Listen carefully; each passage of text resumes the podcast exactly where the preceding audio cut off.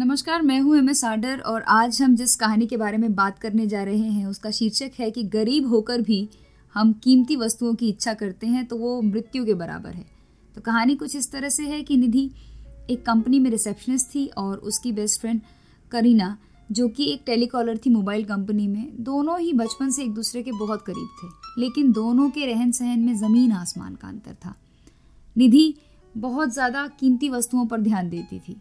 Salary थी मात्र दस हज़ार रुपये लेकिन उसे लगता था कि वो मॉल की हर कीमती चीज़ को खरीदे, जो भी उसके सामने नज़र में आती थी। और वहीं पे करीना, जिसकी सैलरी करीब दस बारह हज़ार रुपये थे, वो हमेशा अपने मीन्स के हिसाब से चीज़ों को खरीदती थी, जितनी ज़रूरत होती थी, उसी के हिसाब से अपनी चीज़ों को डिसाइड करती थी और ख़रीदती थी। निधि ने करीना को कॉल किया। हाँ करीना, सुन ना। अरे, वहाँ पे ना वो मॉल चलना है अपने को।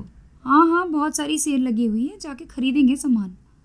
करीना ने निधि से कहा देख यार निधि मुझे कोई इंटरेस्ट नहीं है। जो सामान है, वो मैं ले चुकी हूँ और मैं यार ऑनलाइन ले लेती हूँ। मुझे नहीं टाइम है यार I don't want to go और वैसे भी इतना सामान हो गया कि यार सामान को संभालते संभालते ज़िंदगी ख़राब हो रही है। मुझे तो अब लगने लग गया कि यार सामान हमारे लिए हम सामान के लिए और आई एम नॉट इंटरेस्टेड यार। निधि ने कहा, क्या बात कर रही है? शॉपिंग और उसके लिए ना कह रही है? अरे जाके डॉक्टर को दिखा, लगता है तेरा दिमाग ख़राब हो गया है। चल चल, कुछ भी नहीं। शाम को रेडी रहना, मैं आ रही हूँ तुझे पिक करने के लिए। और कोई बहाना नहीं चलेगा। निधि ज़बरदस्ती करीना को मॉल में ले गई और उसने शॉपिंग की। लेकिन करीना ने शॉपिंग नहीं की।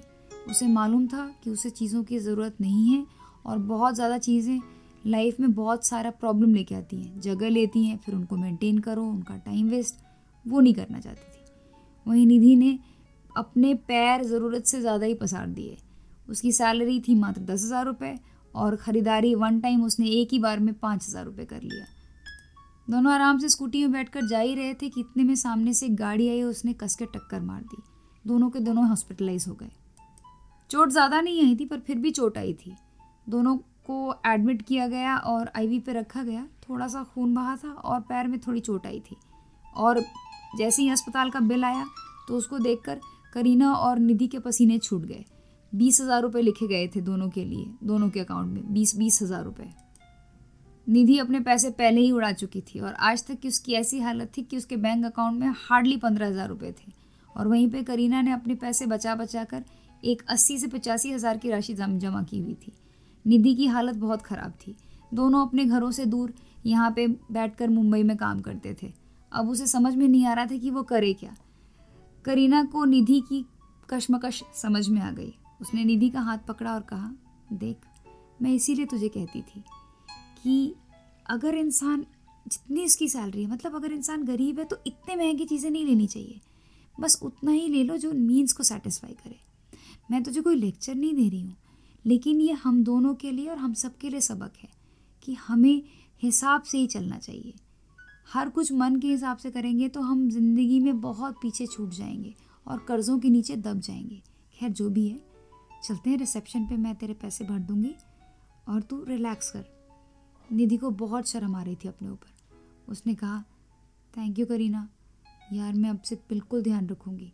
जितनी ज़रूरत है, उसी के हिसाब से काम करूँगी। उसी के हिसाब से खर्च करूँगी। बिना मतलब के पैसे खर्च नहीं करूँगी। बिना मतलब की शॉपिंग नहीं करूँगी।